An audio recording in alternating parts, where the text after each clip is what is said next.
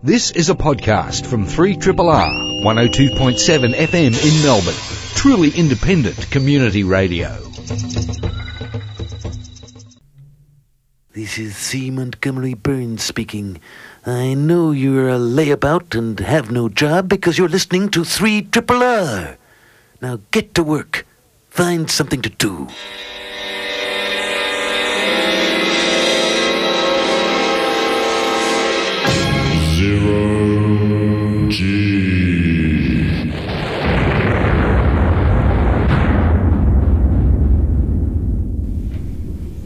G'day, welcome aboard the Starship Zero G science fiction, fantasy, and historical radio for episode number 1203 entitled The Megalodon. Our podcast title is Oh Smeg Indeed Poddy. Now, I am Rob Jan, and Megan McKeough. and yeah, here we are. Another week. Another week of craziness.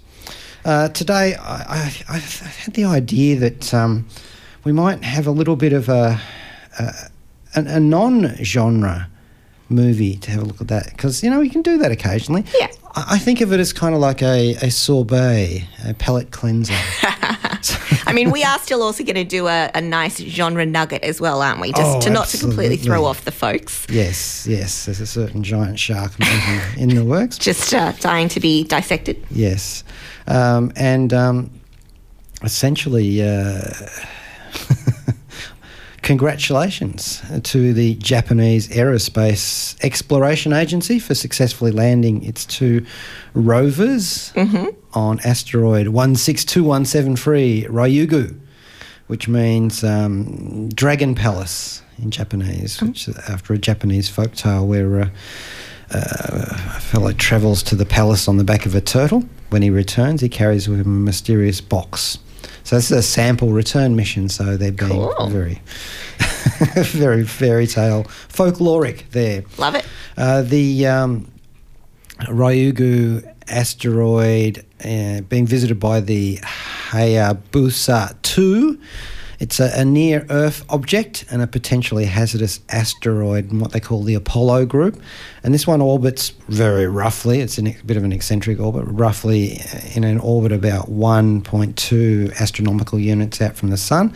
And so it does uh, have a, an orbital intersection distance with the Earth, which means it gets what we, in astronomical terms, close approaches, uh, 95,000 kilometres out. So that's like about. Um, uh, for about a quarter of the way to the moon, that sort of distance. So it's actually within that sort of area. So it's close. It's it's um, apparently made of nickel, iron, cobalt, water, nitrogen, and hydrogen, and ammonia. Uh, about a kilometre in diameter. It's roughly diamond shape and uh, it was discovered in 1999. So the probe, the Hayabusa 2, was launched in December 2014. It's an asteroid sample return mission, and they deployed the first two rovers last Friday. It's got all the vehicles. It's almost like Transformer-like. uh, it's got a larger rover called Mascot that they're going to deploy in October. Mascot. That's a Mascot, good name. yeah, and a third rover next year. And the, the little rovers they've deployed now, they're only about like 18 centimetres Yeah. across. Um, and they don't roll, they're hoppers. Ooh. um, that's right, to get around the I rough guess surface. rough terrain. Yeah. Yeah. Makes sense. Makes sense. in the not quite zero G in the microgravity, they, they don't roll, they hop using a, a torque generated uh, by rotating some masses within the rover, kind of like a, uh, one of those cat toys. Oh, yeah, yeah. The that sort of balls with the stuff in it. Yeah. That's pretty cool. It should really actually have a fair, furry tail as well. uh, so this is the first time they've um, been able to get a, a mission uh, making a, a successful landing on a very fast-moving asteroid body. The other ones haven't been um, uh, kicking along quite as swiftly as this one. And, and I just love the idea of these little hopping robots and wonder how do you pronounce hopping vampires in Japanese? 'Cause it's a Chinese thing, but uh, and, I found out it's uh, uh, Kayonshi. So you know, like little hopping things running around. Oh, this is so cute. and so um, that brings us to uh, a movie review, and I haven't been able to see this one. So Yes. all yours, Megan. Yes, so I thought um, for our little non-genre content, which I also think is a it you know there's some a lot to talk about um, in terms of this film. So I'm going to do Crazy Rich Asians, Mm-hmm. which was a lot of fun. Rob, you haven't seen this, but you were interested. Yeah, absolutely. I, I'm, I'm very curious to see it. um, Yeah. uh, because, um, well, I'm looking at it from the point of view of representation matters. Yeah. And we've been over this before. It was very important for me, even though I'm not actually um, Japanese. It was important for me to see people like Mr. Sulu, George Takei, on, um, on television back in the 1960s. Exactly. Um, you know, I mean, other than that, we only had like, uh, oh god, the samurai on television and the and animes where you couldn't really tell if they were Asian people anyway. Yeah, I mean, anime, you know. and a lot of the anime that I watched when I was growing up, we get all the dubs. They don't give Yeah. us the, the, the, you know, so it doesn't really feel. You don't really necessarily get the sense of that Asianness necessarily. Nowadays, I think of dub as being something completely different. it's like anime dub. Um, and I guess that's a good way to lead into this because it Yeah. would be silly to ignore sort of the context of the film in that it's a major studio film. It pretty much is an all Asian cast. Mm-hmm. Um, I think there's one scene with that has some not even characters. There's one scene that involves a couple of white actors, and then there's I saw a white bartender in one scene as well who stuck out because you haven't you don't really see because it's set. It starts off set in New York. There's a couple of scenes there, but then pretty much most of the film we spend in Singapore. So obviously, um, make, I'm glad they didn't just cast a bunch of white people to play people that are, are meant to be Asian. So that's a good start. Um, so yeah, there's a lot of talk about it being sort of the first Western produced big studio film with a large Asian cast since um, the time of like the Joy Luck Club, which was about Whoa. 25 years ago, which isn't strictly true. I mean, there's been a lot. I mean, if you think about um, Letters to Iwo Jima, obviously Yeah, that's. yeah. I mean, that was made by Clint Eastwood, but that's obviously from the Japanese perspective. So the cast is is all Asian. Memoirs of a Geisha as well, um, and you know as well Slumdog Millionaire, um, things like that. So we're not exactly talk, but oh, it's still a milestone. I say that just because I don't want it to be too inflated. Yeah. Um, and I think you know it's good to have the facts around that, but it's a pretty important milestone. I think. So this is like the the my big fat Greek wedding or um, the Black Panther. Yeah. Um, but uh, no, I shouldn't say butt there. I'll keep my butt out of it. Um, and and. Uh, and and I'm not trying to. I'm not trying to diss it or anything for for representing Asians. Yeah. Although the homogenous um, term Asians. Of course. and look, I'm not going to pretend that this is a a deep, you know, look at even it's not even satir- satirical really. It's not a deep and incisive view into Asian culture per se. It's fluff. It's meant to be fluff. And I think that's Another important thing is if you look at some of the other movies that I've mentioned that have a largely Asian cast, a lot of them fall into specific types of genre. And this is maybe the first real example of an Asian rom com that's been Yeah. made for a Western audience. So, But but oh, there's the butt again. But and and here's the other thing. Apart from the um, anime and the uh, and the samurai and so on, uh, after after I stopped being a kid, I was watching Hong Kong action films, Yeah. um, Godzilla movies. Yeah. Uh, go- go- um, um, Japanese horror movies, Yes. uh, um, even the occasional movie that doesn't have genre interest in it from Asia, and and animation too. You know the Miyazaki movies and stuff. So for me, it's like, but lots of movies have Asian casts. You know? I mean, I guess the thing is, that's true, but in terms of something that has been made by mainstream Hollywood Yeah. for a mainstream Hollywood audience, um, in terms of of that type of thing, I think it's pretty. It it's like still a- sticks It's out. a very it does, and it's a and it's a very specific 'Cause those are- Oscar category. a lot it? of those are Asian films as well. Like even a Of lot of, um, you know, like Hong Kong martial arts films. yeah, of course. So- what what I am what I'm sort of alluding to here is that It's there if you want it. It's Yeah, always been available. You know, it's not like it's like oh look, here's a film with all Asians in it. Oh exactly. my god. we have you have been able to access that since uh, you know. We'll roll on. But but I did just a little brief side note before we dig in. I mean, I think there's a, a bit of an upswell at the moment in terms of that greater representation, and it's something Sure. that's meant a lot to me. Like what you mentioned about Sulu. When I was growing up, all I really wanted to see was like a teen movie where the protagonist just happened to be Asian. Yeah. But it wasn't about her Asianness.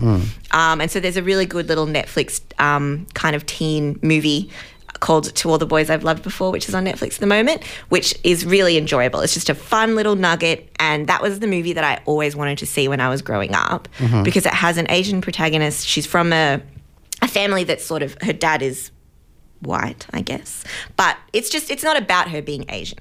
And that's I think that's something really important. And it's the same with a movie I saw called Searching. Have you heard about that one? No. no. It's got um John I was about to say Jon Chu, but that doesn't sound right. John Cho.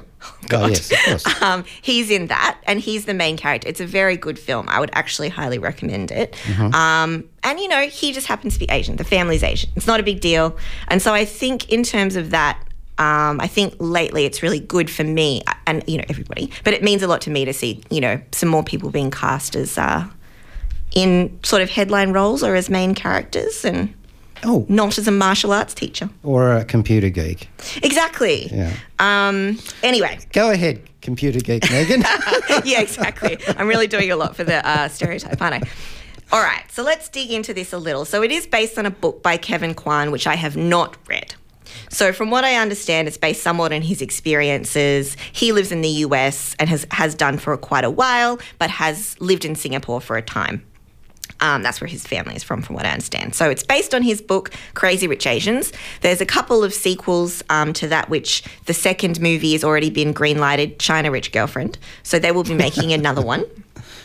And yeah, so base, it's based on this book, the quality of which I cannot vouch for. But in terms of the film, I did, it was just straight up delightful. Like it's, it does all of the um, things that a romantic comedy should do. So, and it's directed by. it's directed by Jon Chu. Now, he did G.I. Joe Retaliation. Oh my god. I know, I know. but he's also did he's also done a lot of the Justin Bieber documentaries, which I mean, Rob, I don't know if you've seen those, but um, Who? yeah, exactly. But I will say, and let's never speak of this again. I did see Never Say Never, and it wasn't bad. It was quite a good doco, and it's from very early days. So he's done three of Beebs' docos. He also did Step Up to the Streets, and he did Now You See Me Too. Would you have seen that one? That's the magician one with um, Oh, I know the first one, but I Yes, so there is a the sequel, and they do replace Isla Fisher with, I think, Lizzie. I can't remember her name. Uh, so there's a sequel, and then there's also going to be a third movie that Oh. he's also directing. Um, but he did not direct the first one. Uh, now, one of the thing, interesting things is that he w- did get an offer from Netflix to make this, and they threw a lot Ah. more money at him. But he went with Warner Brothers because he wanted to show that a mainstream studio film it could be viable and that it would be successful Okay. um, which look I respect. Uh, so, should we dig into a little bit about the basic premise? So, it's a romantic comedy. Uh, there's Rachel. She's a New Yorker. She's grown up in New York. Um, her mother is Chinese, but she's lived in New York her whole life. So she identifies as Asian American, and they dissect this a little bit. And her mother talks to her a little bit about how she. Um, she looks Asian, she has some Asian characteristics, but she is an American and she does identify as an American. So she is dating um, a, a young hunk called called Nick Young, and they meet in New York. And all she knows about him is his family's from Singapore, but he, she doesn't really know much about them. I mean, he's obviously very eligible. Uh, but then she finds out when she goes back to meet his family for a friend's wedding, uh, she does find out later that the wedding, the so called wedding, is going to be the do of the century in Singapore, and that the family is quite renowned and crazy rich, for lack of a better term. so thus unfolds our, you know, crazy hijinks. Oh, I see. I've been thinking of it as being. Um, does it actually mean? Is it the both meanings of crazy rich? Is like they're rich and they're crazy, or are they just crazy rich? I think my interpretation of it is they're crazy rich, like so rich it's crazy, not they're insane and Ah, rich. thank you for explaining. More So- like they're insanely rich. Yes. But maybe they allude to a, a little bit of, you know, craziness because obviously we're set up for a clash of culture. Um, and so let's run through the cast a little. Um, so Constance Wu plays Rachel Chu. She's our um, female protagonist, if you will. She was in Fresh Off the Boat. and I haven't really, I'm not really that familiar with her. I haven't seen her in very much, to be honest. But I think this is kind of a milestone movie for her. She's kind of paving her way into Hollywood, similar to Henry Golding, who pa- who plays Nick Young. Now, Crazy Rich Asians was his first film, but I also recently saw him. I've been seeing some real quality. Uh, went and saw him in A Simple Favor, which is. Um, Paul Feig, his latest film with Anna Kendrick and Blake Lively, and he plays the sort of um, the husband in that. So he's been in that since. So he's sort of getting cast in these leading man roles, which is kind of good. But he has a history in. He's sort of a TV host. He's done a lot of travel shows and things like that. So this was his first foray into acting. And of course, Michelle Yeoh is in this. She plays Eleanor Young, Nick's mother. The ubiquitous Michelle Yeoh. Exactly. So she's fantastic. So you would have loved her recently in Star Trek Discovery, of course. Still no spoilers. um, and she's also was in Crouching Tiger, Hidden Dragon, of course, and Crouching Tiger, Hidden Dragon, Sword of Destiny. Um, and you know, back in the, she was also in Tomorrow Never Dies, Sunshine. Yeah. Um, and whatnot. So very familiar face there. A couple of others that are of interest. Uh, Awkwafina, she plays Peik Lin Goh. I think I'm saying that wrong. She was in Ocean's Eight. So she was the pickpocket in Ocean's Eight. Did you see that? Do we talk about that I, together? I wanted to, but it's something. I didn't give it a glowing review from what I recall. Fun, but Yeah. maybe not. Yeah. Anyway, and lastly, uh, I wanted to mention Gemma Chan. So she plays Astrid, who has a larger role in the second book and second movie. Um, she's actually going to be in Captain Marvel. Oh, okay. Yeah. So I haven't done too much digging into exactly who she is in that, but she's playing a character called Minerva. Do you know that character? Dr. Minerva. Hmm. So she's she's going to be in that. She's also in uh, Transformers: The Last Knight, um, and but uh, you know she's been speckled throughout some some good genre TV that we've seen too. She was in an episode of Sherlock. She was in the IT Crowd, and she was in an episode of Tennant's Doctor Who called The Waters of Mars. Oh, yes. Yes, one of the astronauts. So she was Mia Bennett in that. So. Um, so that's sort of a couple of the casts. Obviously, there's uh, there's a large cast in that. There's some fringe characters and things um, that Blokes in it? Oh yeah, there's some. You know, Nick has some hot young friends Oh, Henry and Golding. Yeah. um, things like that. So there are there are um, there is a good mix. Like I think it's a it's actually a fairly big cast. So just in general, I mean, it's very tongue in cheek. I think it takes a good humoured approach to what it's poking fun at in terms of the you know the just the sheer immense wealth of these people, and it's doing it in a fun way. We're not making a commentary on inequality in society. This is just a si- silly, fun look at exactly how rich some people are in Singapore, and it goes into a little bit of why that is the case. Um, I mean, I don't know that much about Singapore. I don't know if it necessarily is a very accurate portrayal. And I think from what I've read, it's not very diverse. I think it wasn't received that well in Singapore because it's fairly one sided. But that is kind of the point. It's about very, very rich people. And Anyway. this the wedding in it, um, or whatever the Yes, main thing. the is that- wedding Is that really sort of spectacular in terms of? Oh yes, it's ridiculous, but it's it's it's actually the tone of the wedding is very good. It manages to balance this ridiculousness that you want to laugh with a very tender moment as well, um, and you know, I think in terms of the tone, some might find it a bit much. I think, I mean, I'm not going to lie to you, it is, it's shallow and it, it's, there's some parts of it that may be problematic, but it's a rom com. Like, Yeah. it can't do everything. It is not trying to do certain things, and so we shouldn't expect it to su- succeed at those other things. Okay. Um, it's colourful. It's a very good natured ride, like I said. I laughed. I found it quite funny. Um, I think it's over the top, but unapologetically so. And I think that's what's important. I think Chu knows exactly what he's doing with the film, and I think he's familiar with the type of subject matter that he wants to put across. Um, and I think he does that really well. I think the execution is is pretty good. And also, you know, it hits all the right romantic comedy notes. There's a bit of a makeover sequence, like a montage. There's the wedding, there's some big parties, there's conflict between Rachel and, you know, Nick's very traditional, family oriented you know, f- background. And, you know, there's a teary moment at the end. I teared up. There was Aw. definitely, I mean, maybe I was just in a very emotional period of my life. Um, but it just, it really, I feel like it hit a lot of good notes. Um, There are some side stories that I didn't feel resonated, but when I was digging around a little bit before um, before today, I see why that those were there because I think they play a larger role in the sequel. Um, and just in general, it's executed with extravagance and success, but excess. But I think at its core, it's quite genuine and it's a lot of fun. I think it makes some interesting points about family and sacrifice, but it also knows that you want to get to that classic rom com ending, and so it does everything it can to get you there.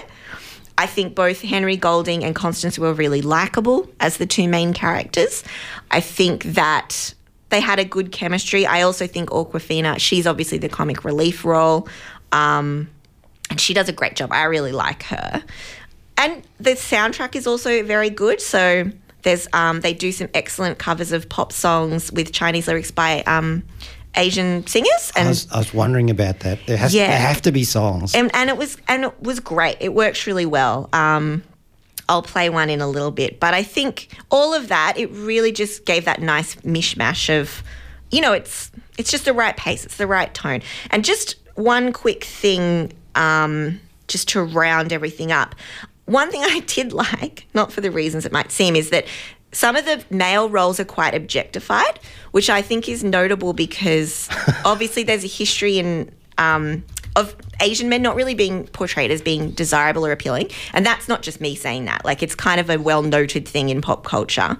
Um, and I have an interesting quote here from Eddie Huang, who is on from Fresh Off the Boat. He wrote for the New York Times, and he wrote, "Attractiveness is a very haphazard dish that can't be boiled down to height or skin color. But Asian men are told that regardless of what the idyllic mirepoix is or isn't, we just don't have the right ingredients. I told myself that it was all a lie, but the structural emasculation of Asian men in all forms of media became a self fulfilling prophecy that produced an actual abhorrence to Asian men in the real world.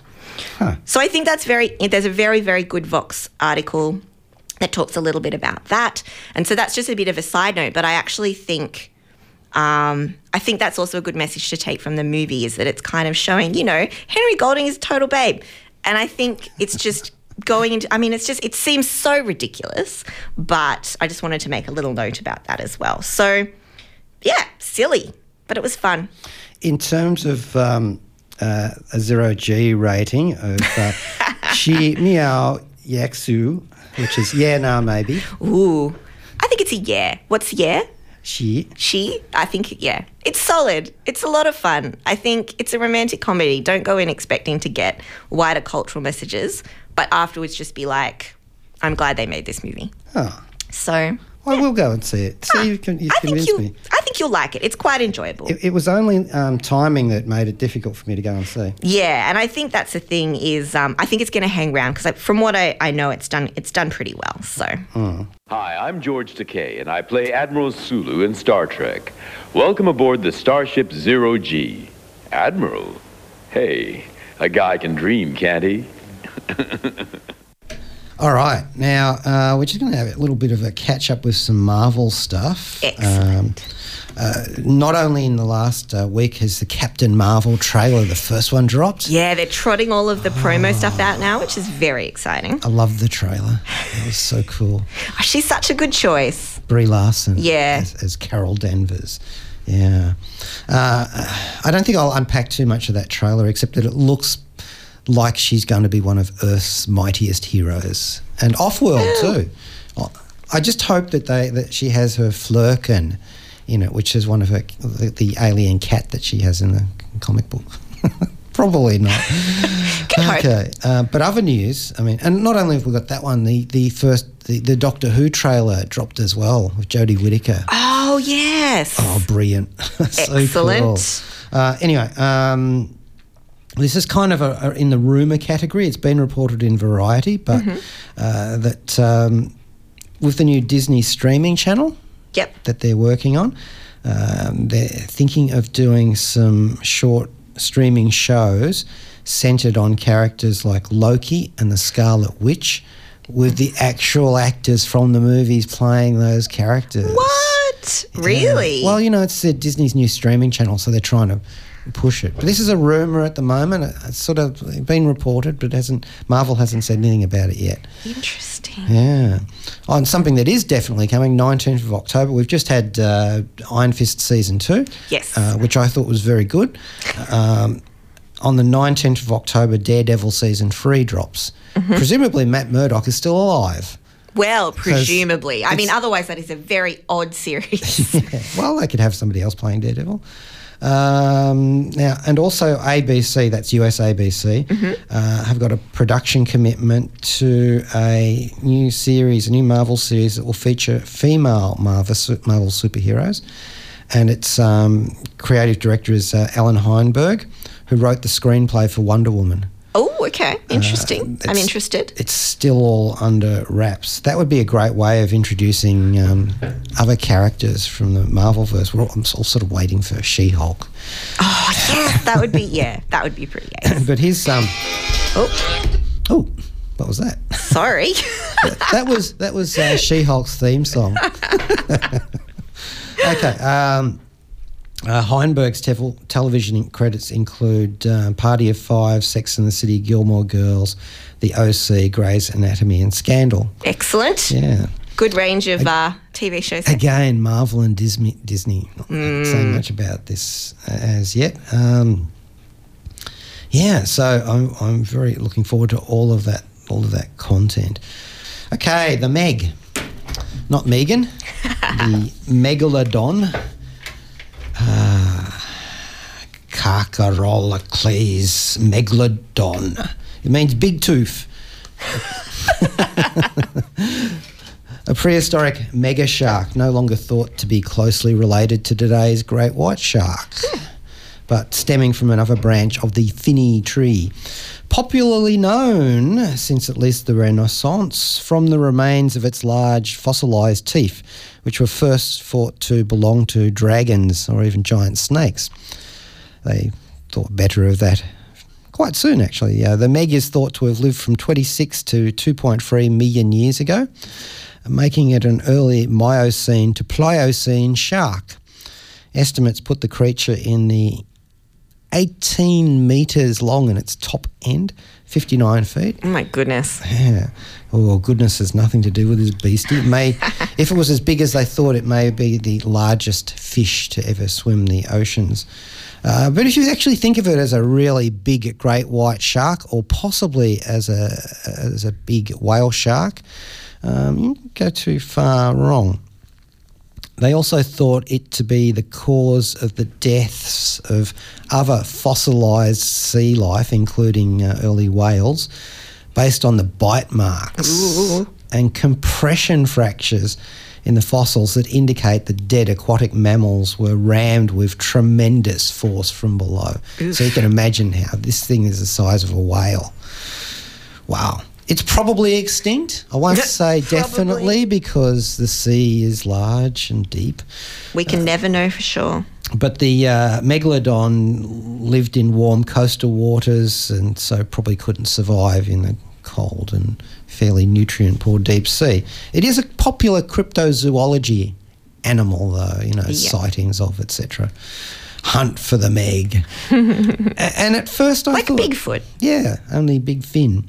At first, I thought the giant shark movie The Meg might have been based on Robin Brown's book, the 1982 novel Megalodon, mm. which is a favourite casual read of mine. Its plot revolves around a freeway encounter between the big beasties of the title, assorted American and Soviet submarines, and a group of cetacean researchers who could communicate with dolphins and whales and who tried to use said dolphins, along with an orca and a sperm whale, to investigate the ginormous shark incident that occurred in the novel. But, it, but it turns out it's not based on that. And there are actually, I've got a whole box of Meg fiction at home. it's based on, well, it's had Steve Alten's 1997 novel Meg, a novel of deep terror, sort of leisurely swim swum over, you know, they've just sort of waved it in its general direction. now that book has gone to spawn eight sequels, and it has kind of inspired this new movie. And humongous shark movies are the large and sillier cousins of more, well, respectable sea monster films like Steven Spielberg's classic Jaws. and big shark movies, well, they're a weird mob from Noriaki's Yuasa's 1971 Japanese kaiju film, Gamera versus Zigra, to the 2012 Canadian spoof Jurassic Shark, with a large and bountiful bycatch of stinkers from the Asylum Studios netted within its Mega Shark quartet of films, beginning in 2009 with Mega Shark versus Giant Octopus and riffing through assorted special guest monsters, including a Crocosaurus, a robot mega shark submarine, Oh, and a giant Russian mecha warrior named Colossus. fair enough. I must make flake out of you. uh, I, we don't really need to go into Sharknado because mostly they're just normal sharks, except I've just found out Sharknado 6 is a time travel movie. Oh, And they go back in time to try and stop the whole Sharknado thing happening, and they go back to like the Jurassic or the Triassic or something. Uh, and in there, there you've got megalodons, so you know that there's going to be a giant shark versus a T Rex, which is worth the price of admission, you know. Okay, The Meg is a 2018 science fiction thriller film. It's directed by Jon Turteltaub.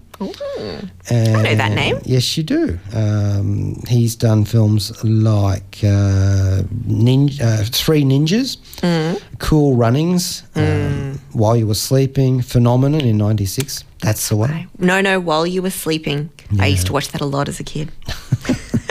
National Treasure and its sequel. Yep. Uh, and I remember him doing directing some episodes of Jericho, the J. Michael Straczynski Oh, uh, post-apocalyptic series.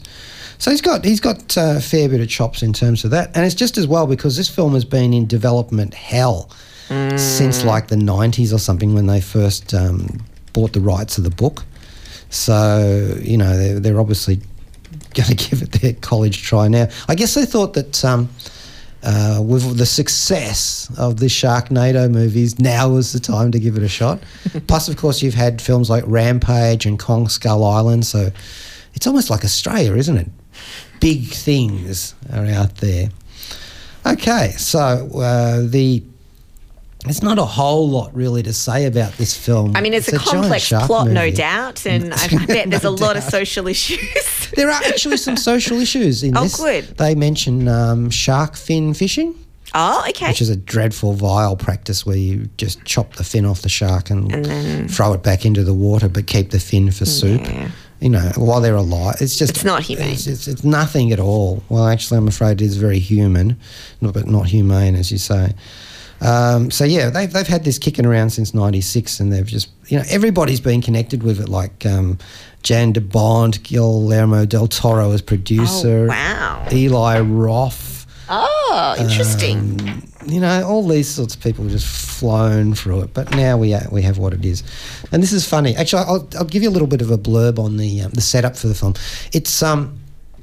It, it's set at a, a, a, an underwater research facility that has a, an oil platform like uh, set up on the surface. So there's like a, a sea lab down in the bottom, and, uh, you know, that kind of thing. And it's next to the Marianas Trench, one of the deepest um, spots in the ocean. And uh, they will, you know, this is called the Meg. They're going to discover Megs down there. Uh, and of course, they, like, as they said in um, the, in the book Megalodon, they don't clone these giant sharks from seaweed. They must have families, you know. yeah, wow. Ah, so you know, there's probably going to be a bit Set up. set up, yeah. Um, and, and this uh, research facility seems to be a joint Chinese American business multinational venture. Uh, and this film does really pitch to the Asian marketplace as well because it has a female lead character who is not surprisingly smarter than the Jason Statham character.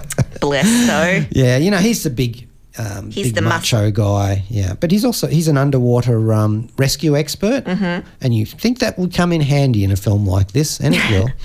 um, Interesting. okay, so I've got that set up, a- a- and I can't remember the name of the uh, the company. It's uh, Zao something or other, uh, and. Um, and it's got a logo that reminds me of Team Zissou's from The Life Aquatic.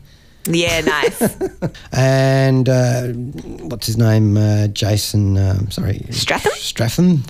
Stath.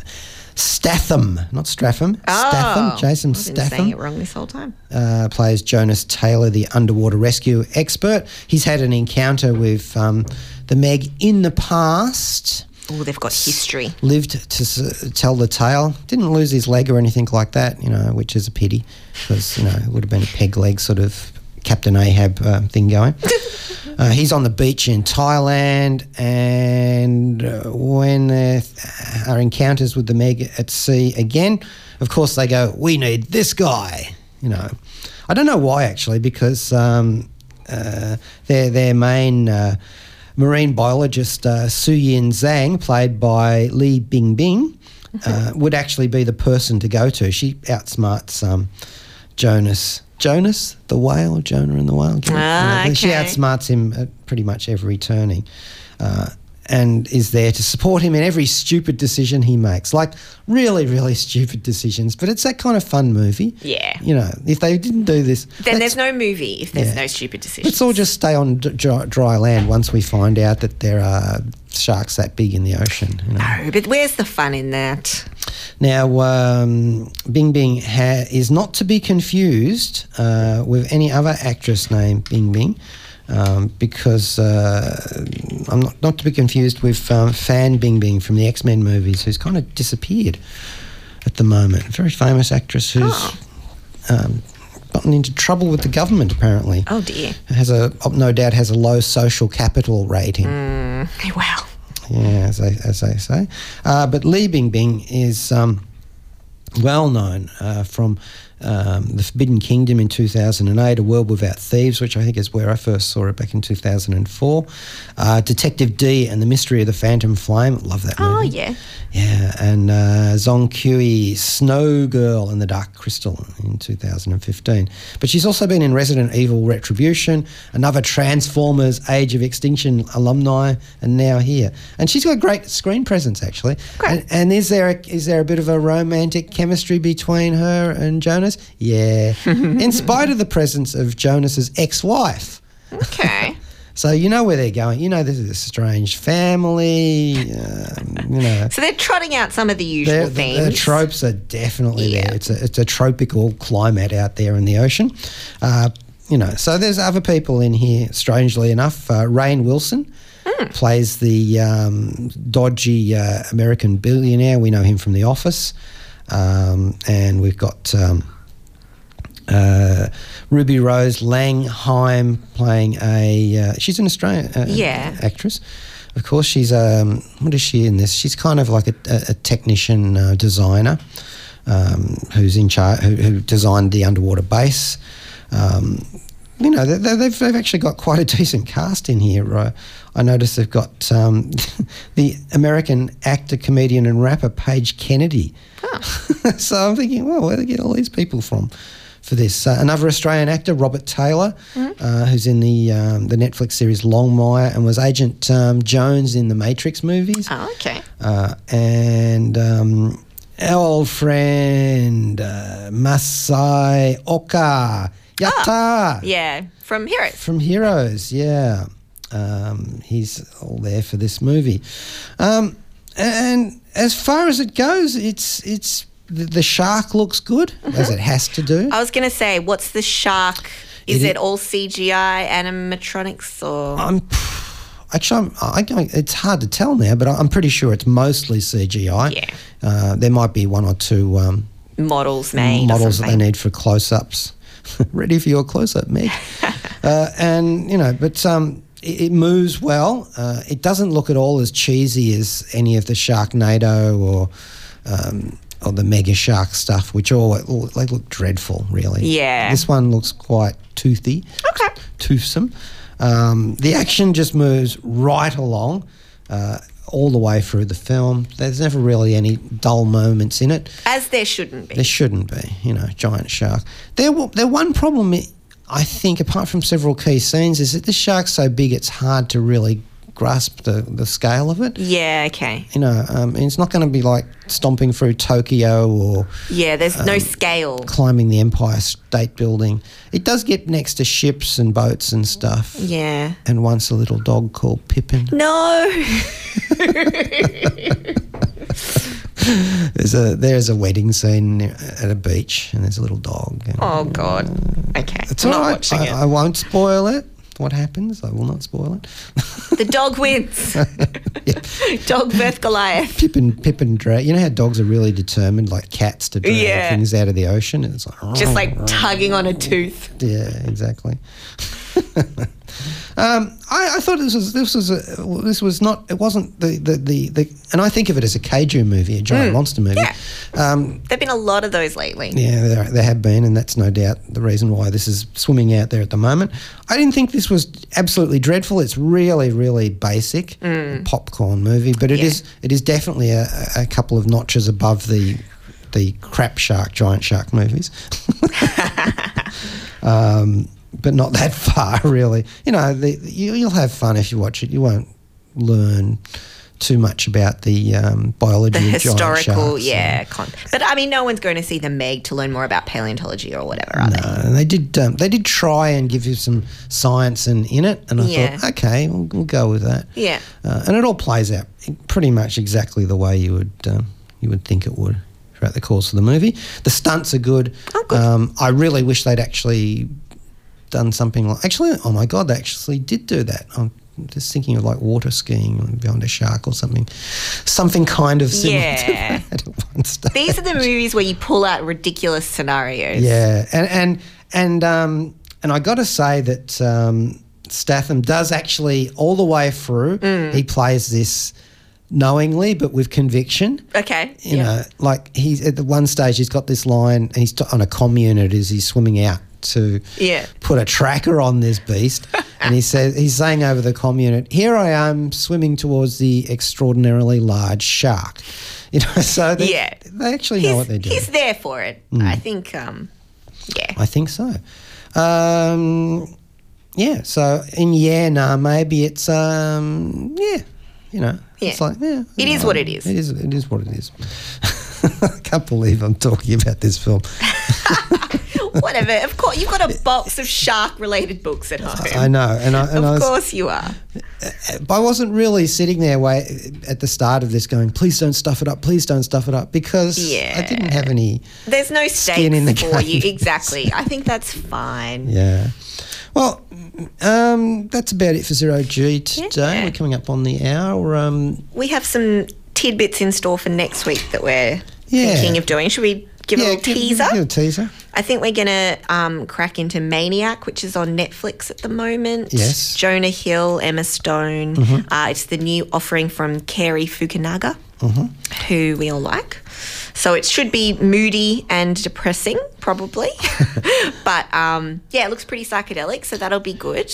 And we have a, an author interview uh, of a, an author about uh, of, a, of a historical um, Mm. book about uh, Rome versus um, the Celts in uh, in Britain. That's right up your street. And at some point, Mm. Go um, Romans! depending if we have time next week, I might talk a little bit about the new Witcher TV series, but there might be some more tidbits out by then. Um, and if you're any kind of fan, you probably know all of the, the details anyway, but we can run through that a little. And uh, I have to say, I, I, you know, the shows sometimes we haven't been able to catch up with them on, on Zero G, but Mm. we had a look. I actually ha- am watching um, uh, Penny Dreadful. Oh, what do you think of that? I like Eva Green. Awesome. Yeah, cool. I actually think, oh, gee, I wish I'd seen this sooner. and Josh Hartnett too, right? Yes, Oh, yes. I used to love him. and. Timothy Dalton. Oh wow. Okay. Yeah, and, and I'm actually wa- watching it thinking this is like the bloody League of Extraordinary Gentlemen. Hmm. It is actually the uh, the classic Universal Monsters pastiche that that studio has been trying to pull off for 20 years since. And the there Mummy. it is in this little net- here it is. tidbit on Netflix. Yeah, you know, That's been on my list for a long time. Maybe I should take a look at that. yeah. Just watch the first. Just to start, we've just watched to start. We've watched the first and second episodes. Okay. And that if that doesn't pique your interest, nothing will. All right. Sold. I'll take a look. That's it for today. Uh, Finny. This has been a podcast from 3RRR 102.7 FM in Melbourne. Truly independent community radio. Want to hear more? Check out our website at rrr.org.au.